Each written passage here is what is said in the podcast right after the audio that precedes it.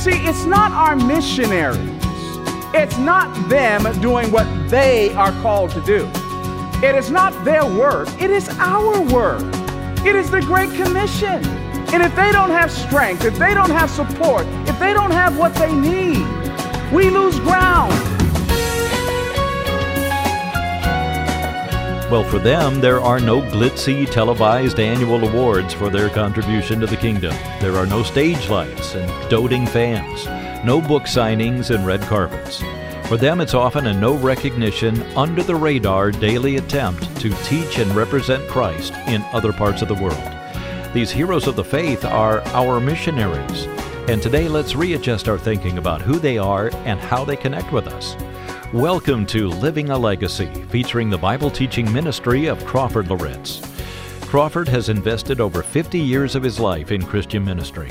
He's been a missionary, pastor, seminary professor, speaker, author, and today heads a mentoring ministry called Beyond Our Generation.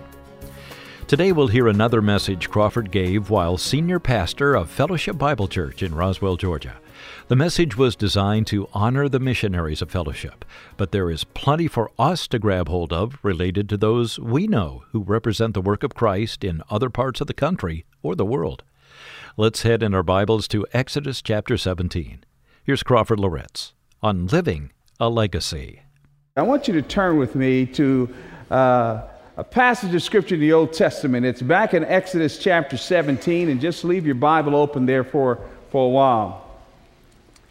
We live in a society that celebrates the exploits of the individual.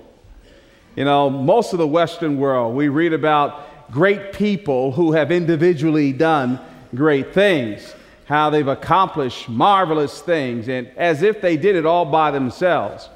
But the truth of the matter is, hardly anybody, even the celebrated great individuals, ever did it all by themselves.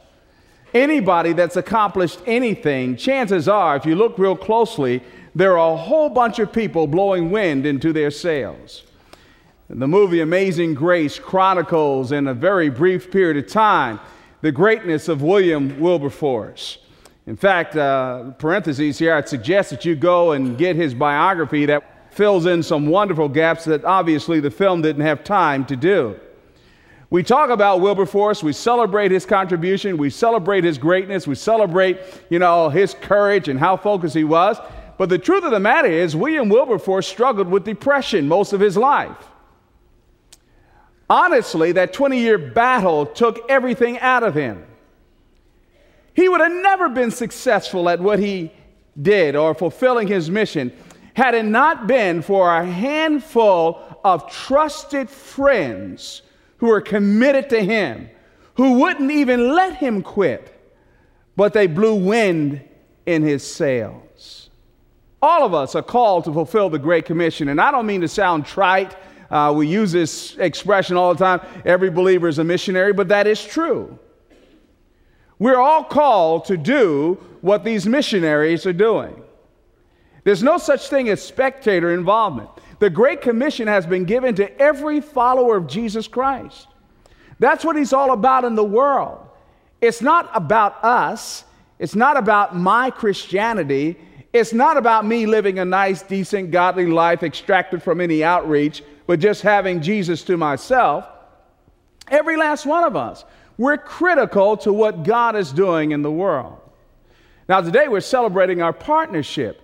These men and women have laid their lives down in a vocational way to focus the full time attention of their lives and, and fulfilling a vision that God has called them to. And I don't think there's any noble, more noble thing than we can do than to come alongside of them and encourage them and support them. They are targets of the enemy. And I hope you understand by now, I'm not one of these guys that believes and the, that there's a devil behind every door. I think some of my Christian friends get too absorbed and obsessed with spiritual warfare, and in a backhanded kind of way, they begin to idolize the devil by giving him too much time. But spiritual warfare is real. And when you start talking about sharing the good news of Jesus Christ, unlike William Wilberforce that uh, focused on the abolition of the slave trade, setting slaves free, we're talking about setting captives to, to sin free. You start focusing on that, then the enemy puts you in, the, in his crosshairs. In Exodus chapter 17, there is this marvelous little insight into partnership and encouragement. We picked the story up. I really want to camp on verse 12 just for a few minutes, but we picked the story up in verse 8. Then Amalek came and fought with Israel at Rephidim. So Moses said to Joshua, Choose for us men and go out and fight, fight with Amalek. Tomorrow I will stand on the top of the hill with the staff of God in my hand. Back in Exodus chapter 4, that's what God found Moses with those 40 years in the wilderness, where he was chasing those sheep and leading them and protecting them. He used that staff as a representative of the gifts and abilities and a manifest presence of God that Moses would carry with him as a symbol of God's presence. So he said, I'm going to stand up on the hill with the staff of God in my hand. So Joshua did as Moses told him and fought with Amalek while Moses, Aaron, and Hur went up to the top of the hill. Whenever Moses held up his hand, Israel prevailed. And whenever he lowered his hand, Amalek prevailed. Now you get the tension here. They're at the top of the hill. There's this battle down in the valley. The intercessor's at the top of the hill.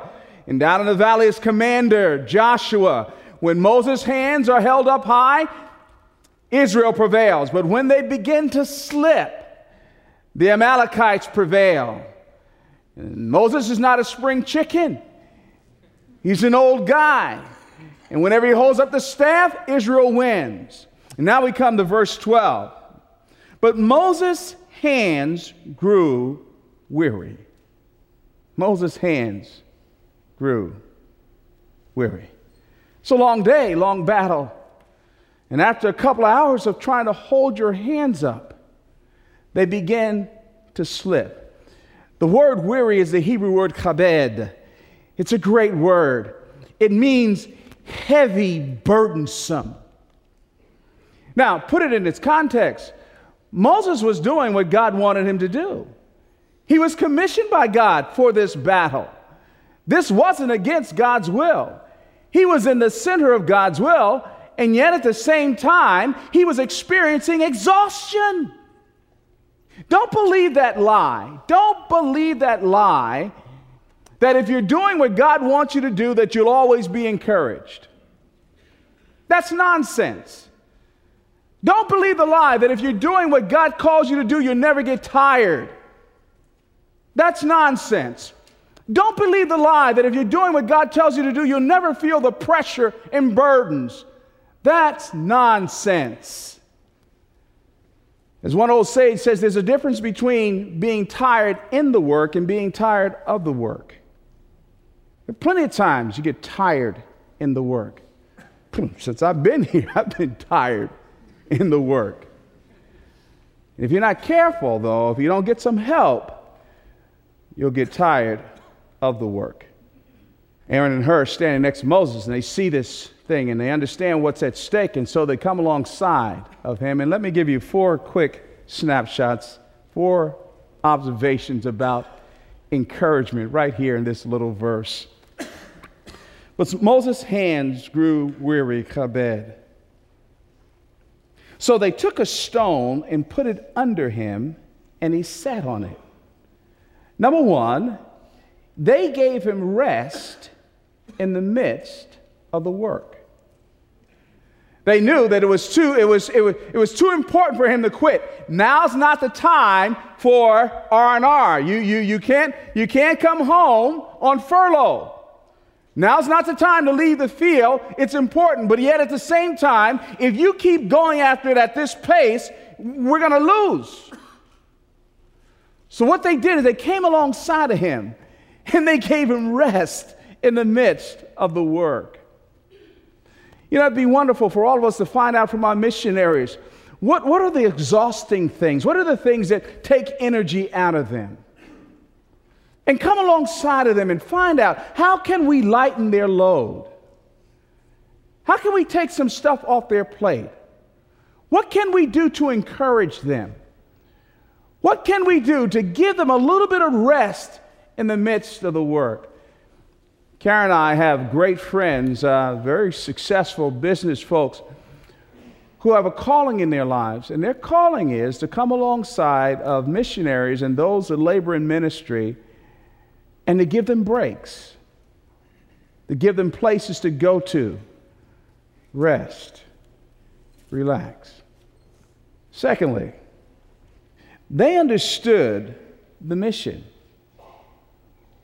Aaron and Hur knew what was at stake. The next line says, But Moses' hands grew weary, so they took a stone and put it under him, and he sat on it, while Aaron and Hur held up his hands. They, they understood that if he didn't keep those hands up, we're going to be lost. It wasn't just Moses that was going to be lost. It wasn't just that Joshua and the army would lose the battle. If Moses' hands wasn't kept up, the whole, everybody was at stake. Everybody, it would be over. See, it's not our missionaries, it's not them doing what they are called to do. It is not their work, it is our work. It is the Great Commission. And if they don't have strength, if they don't have support, if they don't have what they need, we lose ground. You know, this thing of the Great Commission is not some little uh, project. The eternal destiny of the world is at stake. It's not some little charity gig where you're giving a few bucks to somebody because it's a good cause. It's lost mothers in Zambia with HIV who are dying that need to hear the hope of Jesus. Kids and single parents in Appalachia who need a cup of cold water in Jesus' name and the good news of Christ. So they understood what was at stake. If we don't hold his hands up, we're going to be lost. I don't do this often, but I, I want to encourage every single one of us today. And I, I, know Sunday afternoon, you work real hard all week, and, and you know, you got to get up tomorrow morning. But I want to encourage every last one of us to come back here to understand the mission on the hearts of these missionaries. What are they called to do? And how can I help you to fulfill that calling? Third observation, right here in the passage. Ah. Aaron and Hur knew their role. That's very obvious. While Aaron and Hur held up their hands, one on one side and the other on the other side. Now, I don't want to milk this for more than what it says, but they understood that both hands need to be held up. They couldn't just stand on one side. They understood which side they needed to stand on. Now, this application is a little bit of a stretch here, but nevertheless, it is also true. We need to find out what can we specifically bring to the table to help these missionaries to be effective. We need to find out what's on their hearts. What are their needs? What are their struggles? What are the roadblocks that, that's in front of them? And then share with them what abilities and gifts and concerns and interests and resources that I may have, a context that I may have, to come alongside of them and to play my part synergistically to help lift the burdens. So important. I can't tell you the number of times Karen and I have spent our over 30 years of our lives involved in, in, in missions. We've raised our support. Boy, it's like a breath of fresh air to have someone call you and say, Crawford, what are your needs? What are you working on right now? Well, what, what can I do to help? Oh, yeah, yeah, that's right. I know some people. Yeah, I can do that. No, no, don't, don't bother yourself about that. I got that covered. We need to become proactive partners, not just passive partners. Taking the initiative to find out What's in the battle? What side do you want me to stand on? And how high do you need me to raise your hands? What can I do? And the fourth and final observation, right here from the passage is that they stood with him to the end. So his hands, the last clause says, were steady until the going down of the sun. And Joshua overwhelmed Amalek and his people with the sword.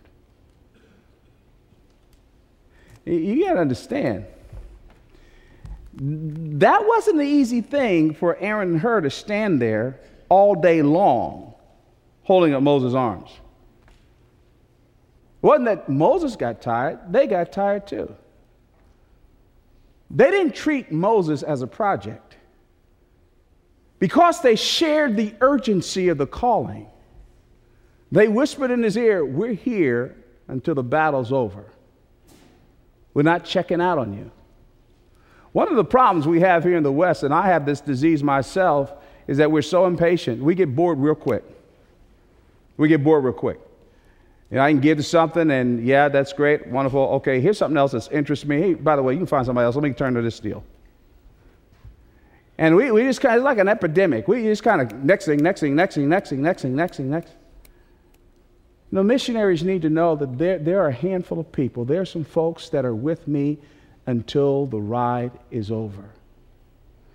I'll never forget when Karen and I uh, made the decision that I wouldn't pursue a pastorate after I finished my education, but that I would uh, join up with this organization called American Missionary Fellowship as an evangelist. Uh, someone very dear and near to me and my family said to me, Boy, what are you going to fall back on? I just said, Jesus. And I will never forget this. I was a little discouraged about this, and I was preaching at a little tiny church in central Pennsylvania, Bainbridge, uh, Pennsylvania, right along the Susquehanna River, little tiny place. I shared a little bit about what we would be doing and our call in our lives, and this businessman, John Fullerton, came up to me and said, Young man, as long as I'm living, you have support. And he didn't lie. That little church, that entire little church, supported us for more than 30 years. Oh, to know that there are a group of people that are with you until the ride is over. Listen, integrity is a a big deal with me, okay? One of the things we got to be careful of, we have to be careful of saying that something is a core value of ours and then we don't do it. Missions is not an emphasis at this church, it is a reason for our existence. Missions is not something that we just focus on. It is a releasing component of maturity in Christ. And that's what we're really all about. And every last one of us that calls fellowship its home, and I, I'm not saying this for a guilt trip, every last one of us that calls fellowship its home has to be vitally involved in this thing called the fulfillment of the Great Commission. Either by giving, praying, going, or mobilizing. It is who we are. Quite frankly, and, and forgive my, my, negative overtone here, but quite frankly, the way we do church in these United States is too much church ink. Where church really, really exists for my needs, for where I am, for where my kids are, for what's going on in my life. And by the way, ain't nothing necessarily wrong with that. We should be held accountable to meaningfully minister to our people. But it's not about us, it's about the cause of Christ. The clock is ticking. We don't know when He's coming back again, we don't know when we're going to die. Heaven is real, hell is real, and we've got to mobilize for the harvest. We just have a little brief time and we're losing urgency. And we need to blow huge gale force winds into the sails of those representing us out there on the front line. It's a lot at stake. There's a lot at stake. I want you to bow your heads with me. I'm going to ask Tim to come up and play softly as we meditate. I, Lee mentioned the card and the seat back in front of you. Here's my challenge to every last one of us, every individual and or family should join the ministry of one of those people listed on that card. Either to pray for them on a regular basis, commit to go and visit them on their field. The Lord opens that opportunity. Perhaps He'll lead you to give over and beyond what you support the church to help them. Maybe He'll use you to mobilize, to organize, to find out what their needs are, and to be a champion for them. I want them to feel our love, to know that we are with them, because they're an extension of our heart for the world. You ask God to show you what to do. Take it seriously. Talk to some of the missionaries and see how God would lead you. But they need some Aarons and Hurs to hold up these arms. Father, we bow before your presence to thank you for the great privilege it is to be a part of what you're doing in the world. Thank you for every missionary, Father, that's here. Perhaps some of them, Lord, are, are just sailing high because of the great things that God is doing and great visible results and the ability to see things happen and have goals and objectives fulfilled. But the truth of the matter is that there are others who are struggling. Support is low, feeling that uh, nobody really values them, challenges with kids perhaps teams and organizational structure that's taking energy away from them rather than encouraging them. Even bad decisions, Lord, choices. God, I pray that you'll use our body to love, to encourage, to strengthen, to bless. May we stand in your presence one day with joy in our hearts being able to declare, Lord God, we gave what you gave to us to reach out and touch the lives of others. We bless your name, Father, for who you are. In Jesus' name, amen. Dr. Crawford Loritts here on Living a Legacy, a message he delivered several years ago when he pastored Fellowship Bible Church of Roswell, Georgia. And that message still has relevance for us. Missionaries are part of the body of Christ. They are part of our work, and we are part of their work. We are united in the work of the gospel. Here again are those four observations about the roles of Aaron and Hur when supporting Moses during a battle. Number one, Aaron and Hur gave Moses rest in the midst of the work. Number two, they understood the mission. Number three, they understood their individual roles. And number four, they stood with Moses to the end. Well, if you missed out on part of today's message, it's available to hear on our website. Start with livingalegacy.org and look for the message Missionary Partnership, or download the message for free. Look for the MP3 link at livingalegacy.org. Thanks for joining us today. For Crawford Loritts, I'm Bill Davis. This program is a production of Moody Radio, a ministry of Moody Bible Institute.